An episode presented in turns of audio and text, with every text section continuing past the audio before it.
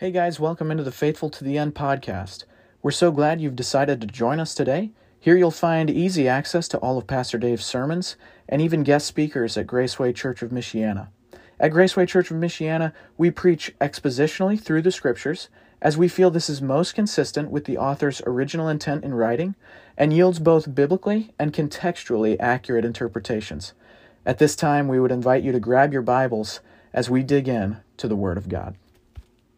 Often, as we read about the lives of those servants who have gone on before us, specifically missionaries, we can forget that the reality is they were living everyday normal lives just like us. Uh, as they lived their lives each and every day, they had choices to make, they had decisions that had to be made. So, for instance, I don't know how many of you know how many of our great famous missionaries had very different plans for their life than the plans that actually came to be. I don't know that many of you have heard of this particular missionary, but Alexander Mackay, he prepared for a time to go to Madagascar. Instead, he was redirected to Uganda, and there he was used to found uh, one of the most remarkable mission agencies in the world. But it wasn't his plan. William Carey, he had prepared to go to the South Sea, but instead he was redirected by God to India, which is where you would recognize him as having served. Judson, his desire was to go to India, but instead his course was redirected, famously, as you well know, to Burma. Jim Elliot actually spent years, three years, preaching and working among the Quechua people. And then he decided to go out to the Huaorani Indians who were much more savage and violent, as we well know. But many of us don't remember that he ministered for three years with another group before he went to the Huaorani Indians. When David Livingstone was 12, he heard an appeal for missionaries, and the need in China was great. And so he yielded to that call and began to prepare by deciding to do uh, medical missions and prepared with his uh, medical studies. When he had finished his medical studies and was ready to go, the Opium War had broke out in China, and Englishmen were forbidden to come. They were not allowed into China. At the time, Robert Moffat was back in England, and he was telling people about the opportunities in the South African mission. Livingstone was fascinated by the opportunities, and so he said, Why wait for this war to be over? I'm just going to go to Africa. And the rest is history. In each life, in each life, you could see God divinely leading them to go to different places. Places that they did not initially intend to go and do work that they did not initially intend to do. And what I want you and I to see together today in this text as we walk through it together is this, and it's fairly simple, very straightforward. You and I must trust and follow the direction of God through the Word. God has spoken to us. You do know what to do if you engage God's Word. The issue is will we trust and follow? Will we do what we know we ought to do? Now, remember, as we engage this passage, there's always a context that is critical for us to understand as we engage a text. And Matthew's coming at uh, this particular account, this story, with his overall perspective in mind. Remember, Matthew's gospel is the beginning of this greatest story, it's the beginning of the life of Christ. Matthew is writing to, in a sense, convince Jews that Jesus is the promised Messiah. He is this promised anointed one from the Old Testament. He is the king. He is the son of David, and he's bringing the kingdom of God into reality. He's the fulfillment of the promised deliverance for both Jews and, in reality, for Gentiles. This is Matthew's purpose as he writes. And as we'll see, I think, today throughout this final nativity account, Matthew is focusing our attention on two critical truths. He's going to give us a formula. We'll talk more about this in a moment, but he's going to give us this fulfillment formula three times. He uses it only 10 times in the entire book. 28 chapters, this occurs 10 times, three in these 10 verses. I think that's part of Matthew's point, right? I think that's where he's driving here, is the fulfillment of the Word of God. God is at work. God is accomplishing his purpose, and God will absolutely triumph over evil. And one of the most heinous evils described is this man, Herod. And we'll see why in a moment. But God's going to triumph over all that. The second thing we see as we walk through is the, re- the appropriate response. If God's word is true, and as God delivers it, what do we do with that? Well, the key is that we got to respond. And what I love about the entire account, Matthew 1 and 2, is we see over and over and over again in the life of Joseph. I doubt very much Joseph was a really complex character, that Joseph had a lot of things going on. Uh, Joseph wasn't an onion that needed to be peeled back to understand everything. Joseph was a carpenter, he was a laborer. He went to work, he built stuff. That's what he did. That's it. And he took care of his wife and he took care of his family. But when God came to him and said, Do this, he just obeyed. And sometimes that simplicity to just obey is a gift. How do we respond to the word? How do you respond to the word? That's key.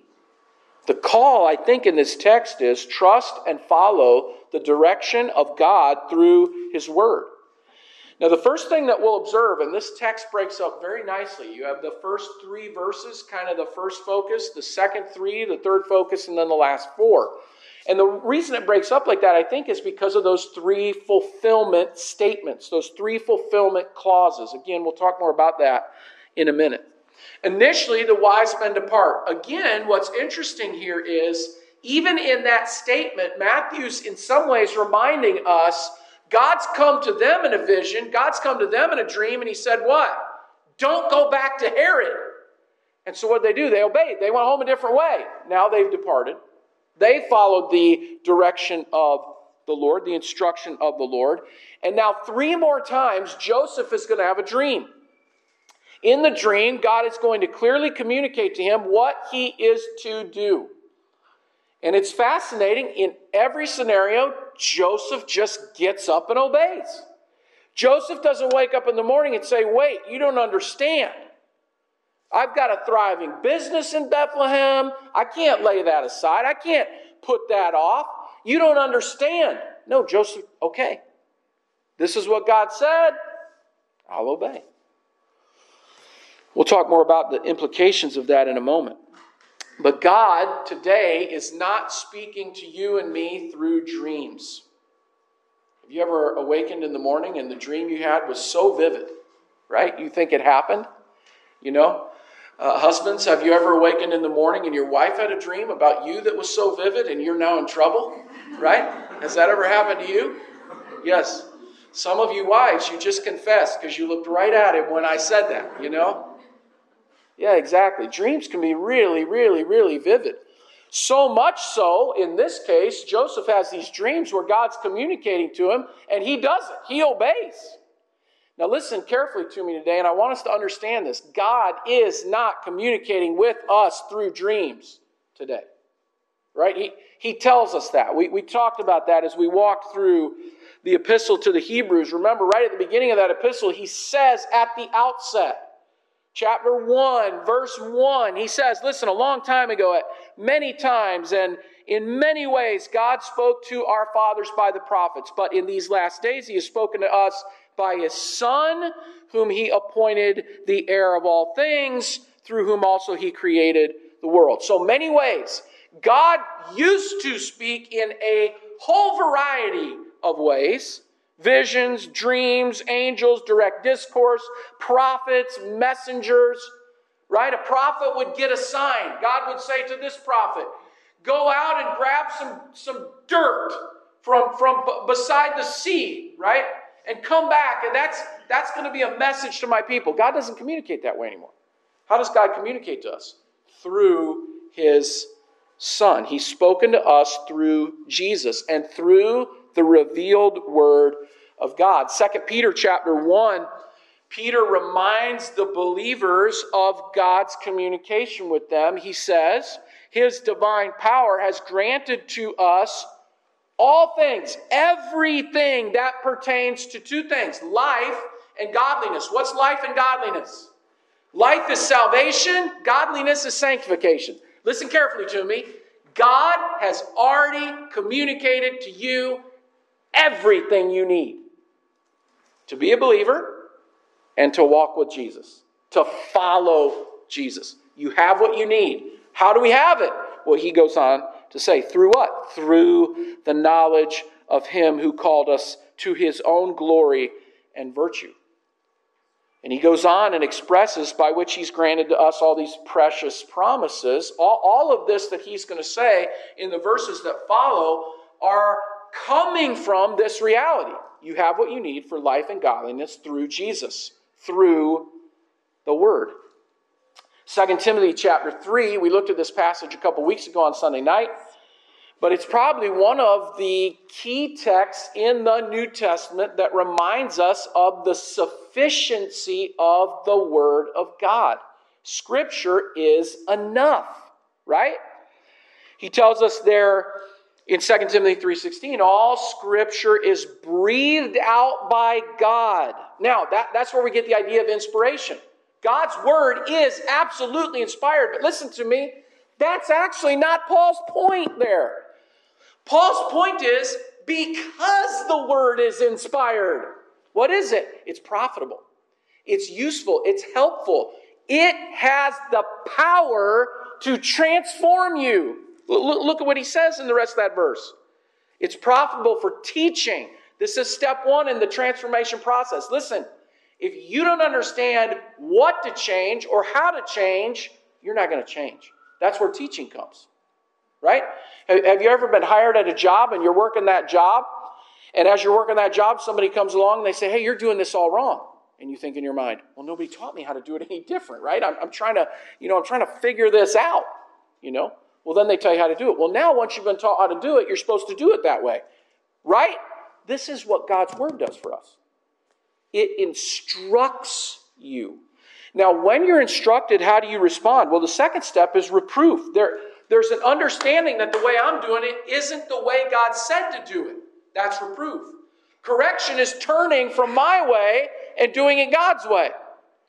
And the fourth step in the process is training in righteousness. And that training is simply this it's that process, those three steps repeated over and over and over and over and over again.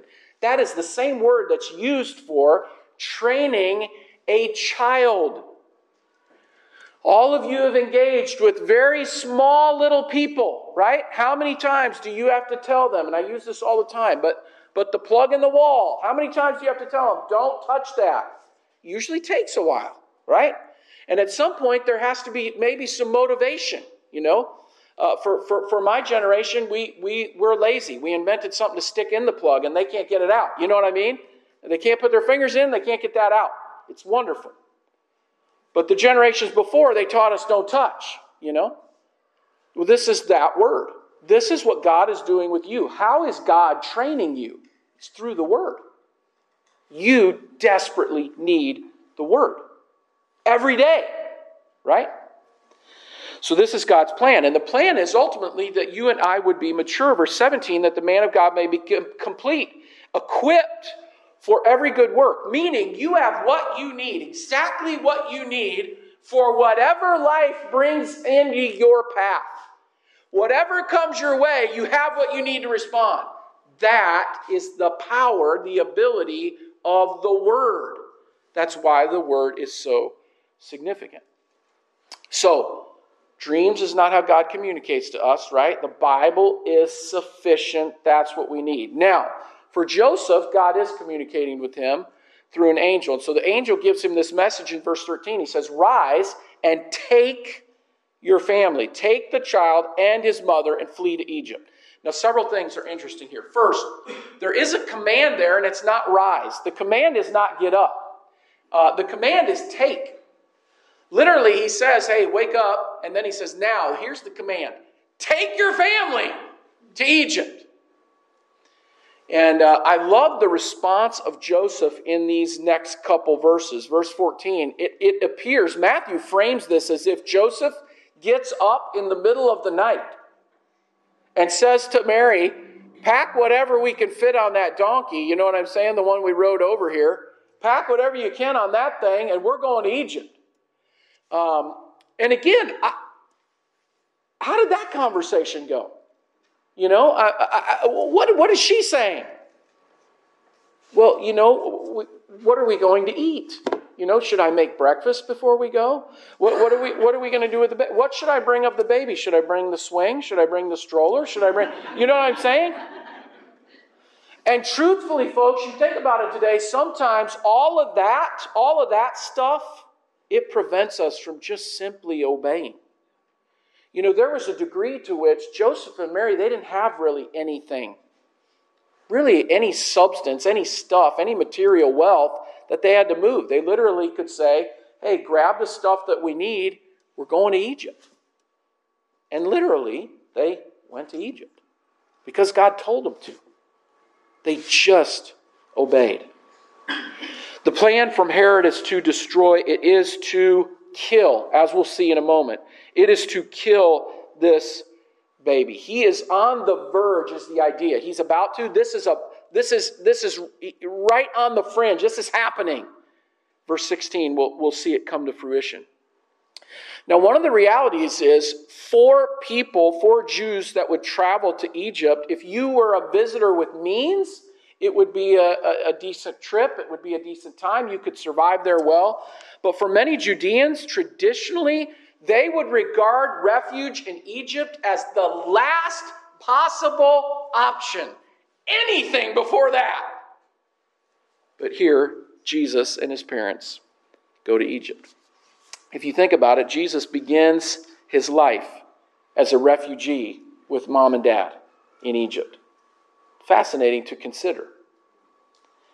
Verse 14, Joseph obeys seemingly immediately. Some have commented Joseph may have set up a time when they could kind of sneak away without being noticed. But certainly from the text, the way it reads, they just got up and obeyed, seemingly that night. Verse 15, we have uh, the family as they are leaving under the cover of darkness. Matthew reminds us this is actually a fulfillment.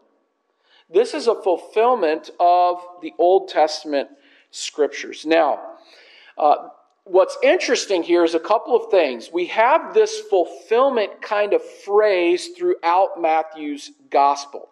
And there's a little bit that goes into this phrase. There's actually three words in the original that kind of make up this phrase. The first word is the word to fulfill. The second word is a word that means what was spoken. The word that had been spoken this will be fulfilled. And then he gives a final word through. So Matthew's going to give that formula to us 10 times in his gospel. Three times it occurs here in these last 10 verses, which in my mind uh, is incredible. But he's making a point.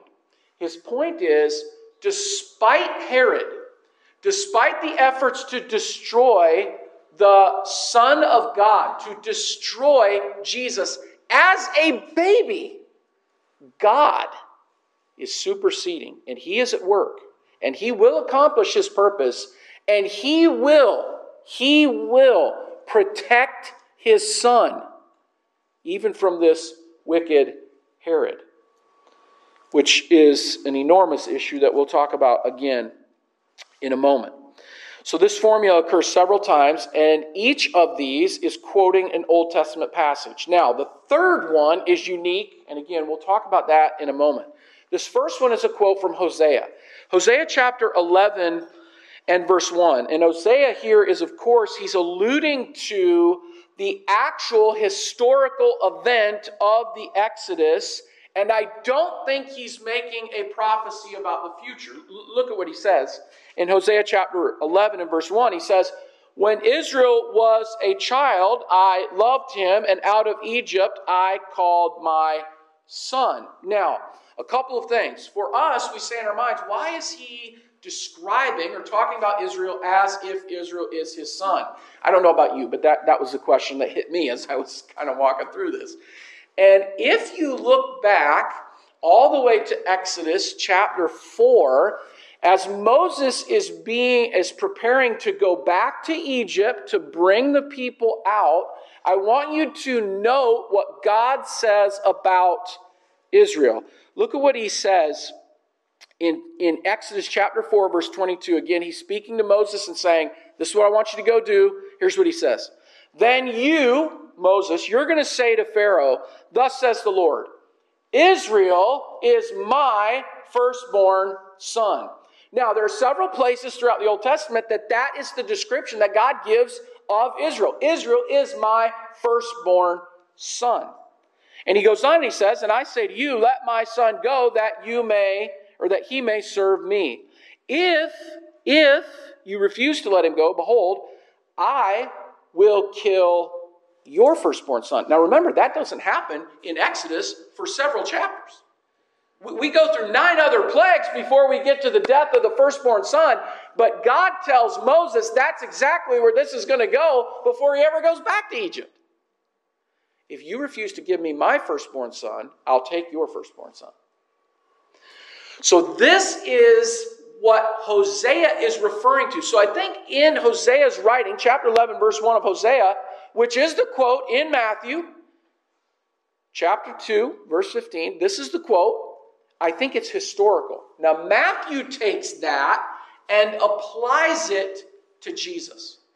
And I don't think the application is to say we are going to have a new Exodus with Jesus. Some kind of make that the emphasis. I don't think that's the point.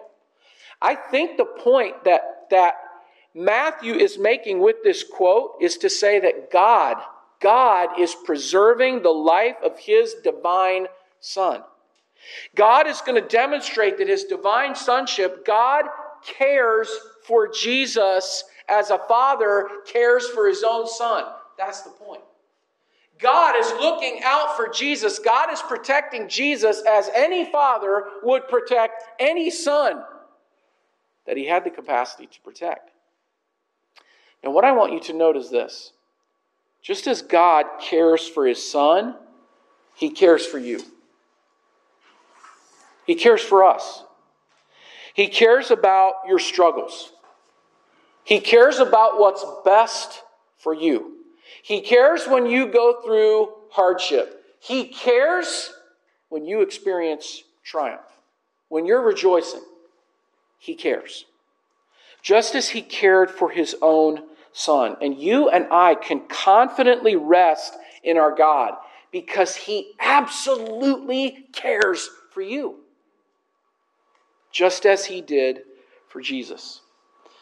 So, first, we see the response of God to this impending threat to Jesus. Second, we see the atrocities of Herod. Herod is a wicked and suspicious man. And immediately, verse 16, we see Herod, he is as mad as a human being can be. And the worst part about that is, is he has the power to do something about it. Right? So he figures out that the, that the wise men have tricked him, deceived him, because they didn't come back. He said, Guys, listen, come back, because I want to go worship this newborn king. So please come back. And they don't come back. And so now he's mad. So when he gets mad, what's the plan? The plan is I'm just going to wipe out every child that's two years of age or under. Now, for many of you, when you have read that through your life, you think in your mind, Herod murdered every two year old boy and under in all of Israel. That is not true. That is not true. That is not what happened. And that is often the perception, and that's often where we hit a little bit of a bump with this text. Because in truth, secular history records no time when there was a, a destruction of all of these two year old boys and under. There's no record of that. Josephus, the, one of the most noted historians of the time, he never records such a slaughter. Now, why? Why? Did it not happen? No, it happened. All right, it happened. But so why doesn't why doesn't Josephus mention it? Well, I want you to think for a moment about the size of Bethlehem at the time. Very likely there is a population in this area of about a thousand people. A thousand. Do you know how many babies, boy, little boy babies, would have been born in a two year period among about a thousand people? It wouldn't have been very many. Somewhere probably between 15 and 24 babies are born during this period, and half of those, maybe more, maybe less, half of those would have been boys. So this slaughter of children likely would have been less than 20. Now, that doesn't mean that the 20 moms who lost a little boy were not upset. And, and, and I think that that's portrayed by Matthew in his quote, which we'll talk about in a minute. But this is the reason that Josephus likely doesn't include it. Here's, here's the truth Herod was such a vile man. Herod was so wicked. He committed so many atrocities against the very people he was supposed to watch out for and lead that Josephus was recording all of those. This one paled in comparison with all those. Listen, this guy killed one of his own wives. He killed three of his own sons, one of them a week before he died. He just didn't want him to be in charge. This guy was vile.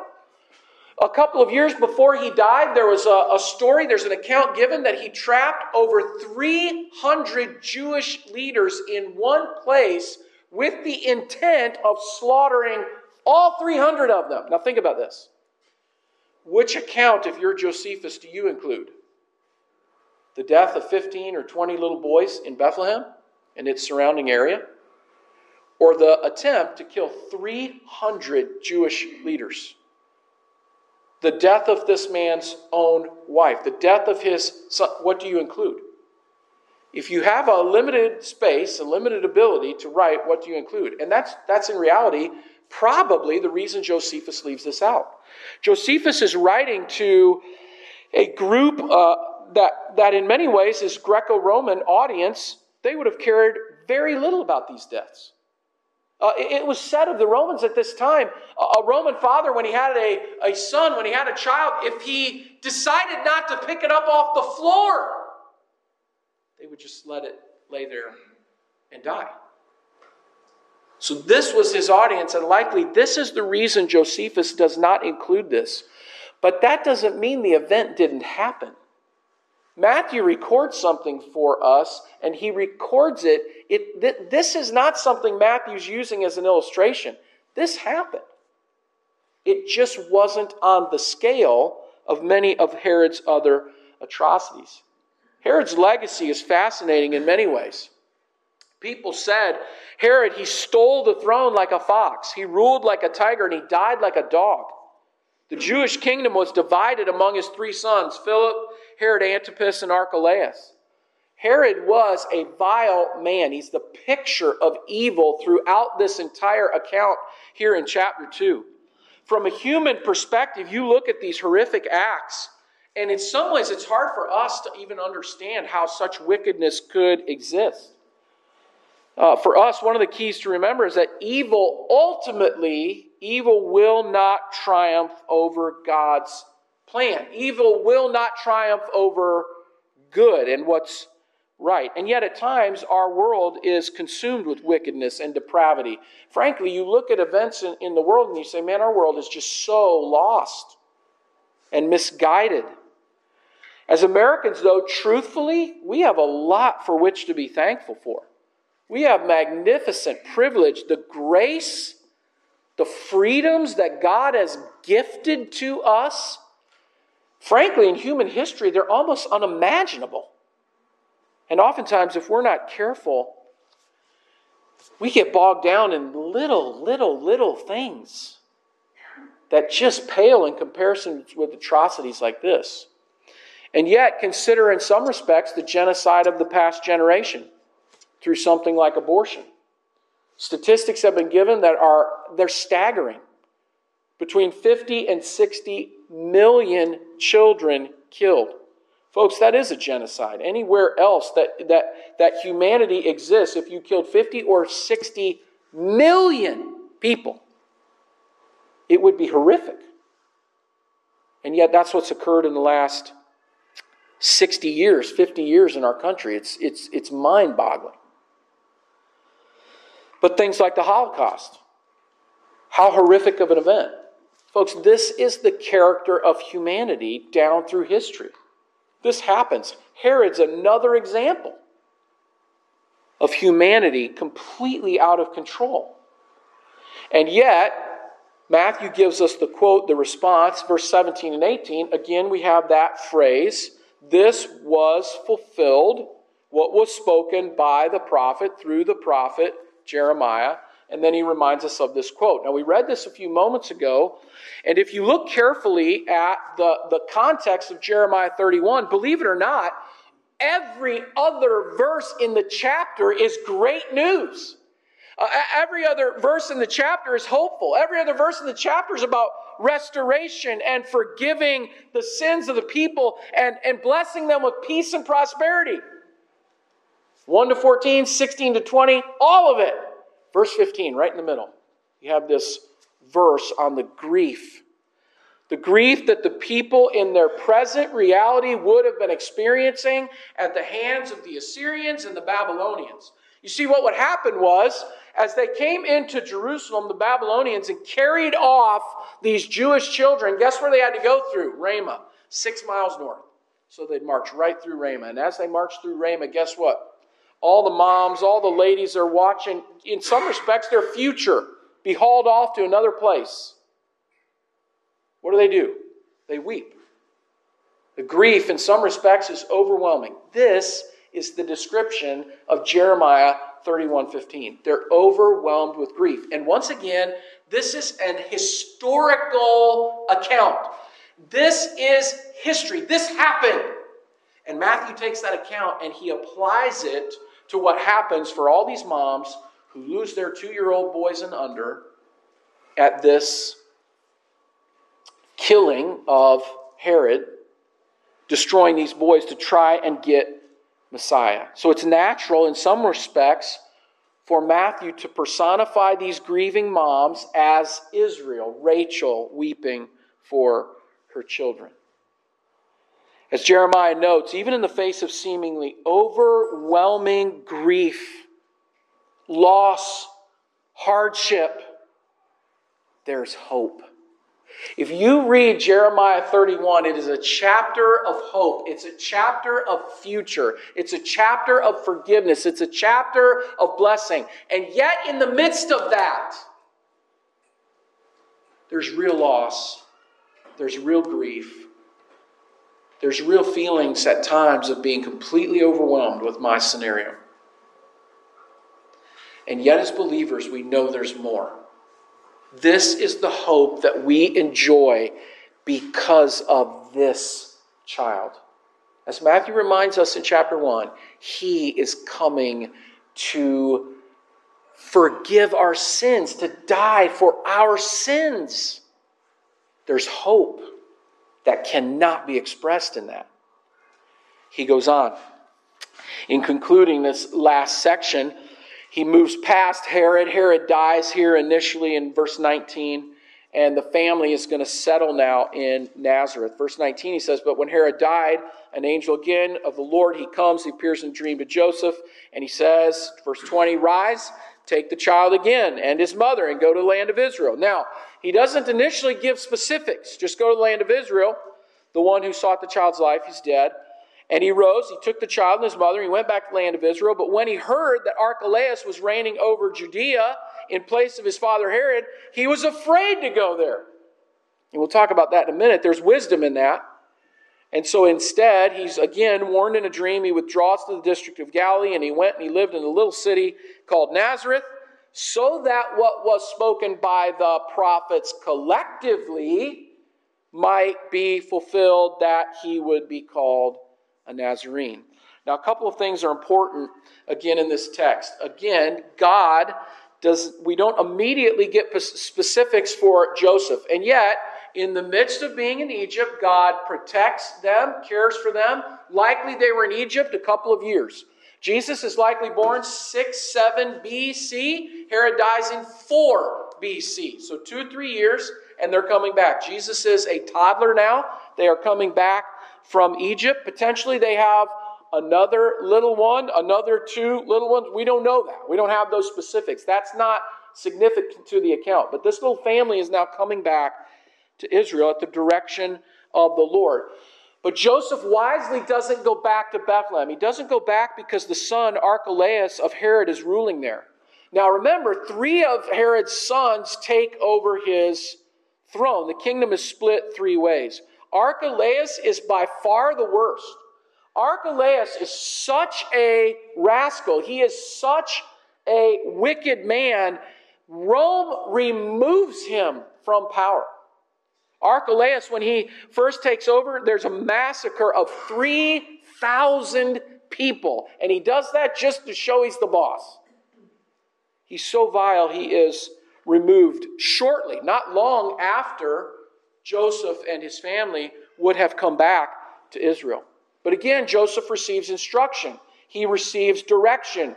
Don't go there, go to this region of Galilee. And when they go to Galilee, they settle in this little town, Nazareth, and Matthew says this is so that Jesus will be called a Nazarene. Now, where does our Old Testament tell us that Jesus would be called a Nazarene? This is the tricky part. There is no text that specifically makes that comment. So there's a lot of guesses that have been offered to what this is. Uh, numerous, a couple of texts are offered two of them in Judges, two of them in Isaiah. Uh, the one in Judges is speaking about Samson and his dedication from his birth as a Nazarene. And we'll talk more about that, what that being a the Nazarite vow, what that's all about in a moment. The second one comes from Isaiah. And Isaiah, there, a couple of, of cases. First, in Isaiah 11, you remember this? There's going to be a branch that comes up from Jesse now, this word branch has been understood uh, kind of because of language and the way it works from Hebrew to Greek and all that, that Jesus would be known as the branch man uh, because of his connection to the family, as is prophesied, of Judah, that he would come up as this branch from this trunk that's been cut off. If you remember that passage in Isaiah 11. Some perceive that's what's being described. Some perceive that, again, Nazareth, Nazareth is being described uh, from Judges by the prophets. If you recall, in the New Testament, oftentimes our Bible is just known as the law and the prophets. So everything from Joshua on is all the prophets. Judges would have fit in that classification. So that's how Judges fits in as a prophet. In Matthew, Matthew, some perceive is combining the Hebrew word Nazir, which is rendered as Hagios, which is holy, uh, with Nazarite, and second, that Jesus was going to be known uh, in his ministry as the Holy One of God. So the connection of a Nazarite in the New Testament being Hagios, holy, he's the Holy One of God, this is the connection. A third option some people give is that Nazareth was a despised city. And Isaiah 53 talks about Jesus being despised and rejected. And so, Jesus, the connection is that because he was from this despised city, Nazareth, he'd be known as a Nazarene, and thus he would be despised. Now, as you can tell, how do we know which of those is the case? I don't know that we do. And truthfully, I don't know that we need to, because if you note Matthew's statement, specifically in verse 23. Look at what he says. So that what was spoken by the prophets. Matthew is acknowledging I'm compiling a perspective from the prophets, plural. And the perspective is that Jesus will be a Nazarene. And so, to some extent, certainly, each one of those can be argued. But the truth is this Jesus will be the Holy One of God. He will be despised. He is the branch of Jesse. All of those are true. And so, in a sense, the prophets collectively speak and kind of inform for us Matthew's understanding of these combined ideas that make Jesus a Nazarene. As you walk through this text, it amazes me Joseph's response. Three times in chapter 2 in these verses, God comes to him in a dream and says, Here's the word of the Lord. An angel comes, here's the word of the Lord, and Joseph obeys. In chapter 1, he does the exact same thing. It's a reminder to us of how we respond to the word. Now, I don't know about you, but sometimes I think for us in the 21st century, we think in our minds, I wish God would come to me like he did Joseph. Right? I wish God would come to me and he would say, Go do this. And then I would go do it. Folks, to be honest with you, you, you have far more information, instruction than Joseph ever had. God has communicated to you through Jesus, through the Word, in a way that likely Joseph would have longed to have. And yet he didn't. And when God spoke, when God addressed him and told him what to do, Joseph simply obeyed. As you engage the Word of God, what is your response? Listen, so many times for us in our world, in our day, we approach the Word in this way. That's not what it means to me. I, I, I don't think that's the right interpretation. I, I don't think I need to do that. I, I, don't think, I don't think that's what my response is supposed to be. Listen carefully to me. Don't argue with the word, obey. Obey.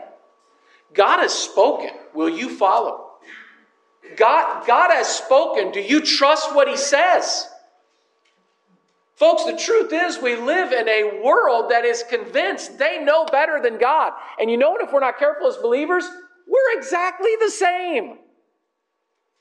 Uh, I know the Bible says that, but no, we can't do that.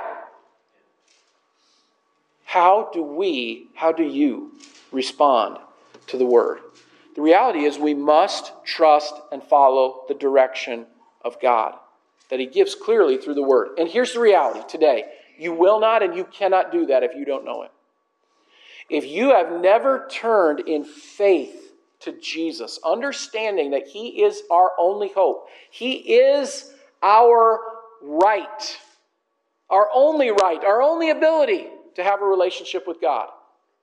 He's the only way to come to the Father. He, he told His disciples that, right? If you don't have a relationship with Him today, if you don't know Him personally, you cannot, you will not do this. It's just the way it is. Have you ever accepted Jesus? Accepted all that He is, accepted the free gift of rescue from your sin?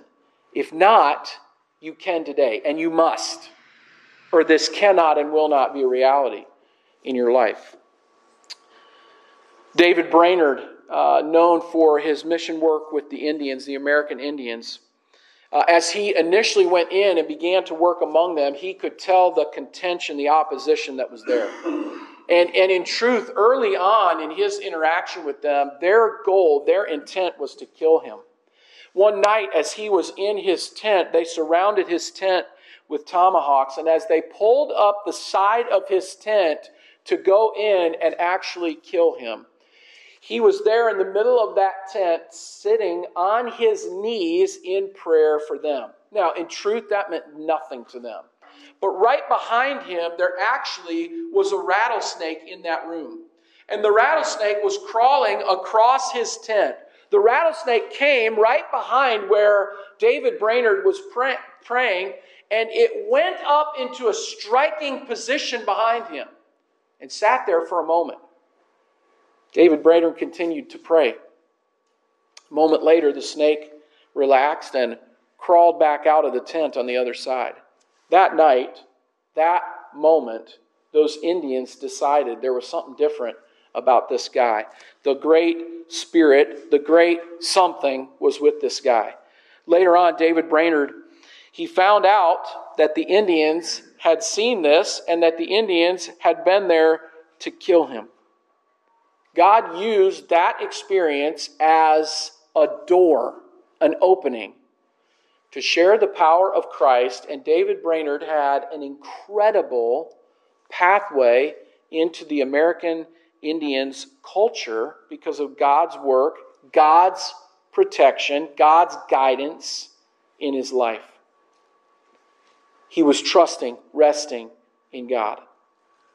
Are you? Are we? As God speaks to you through the word, do you trust? Are you resting? Or do you kind of regularly pull back and say, ah, I don't know.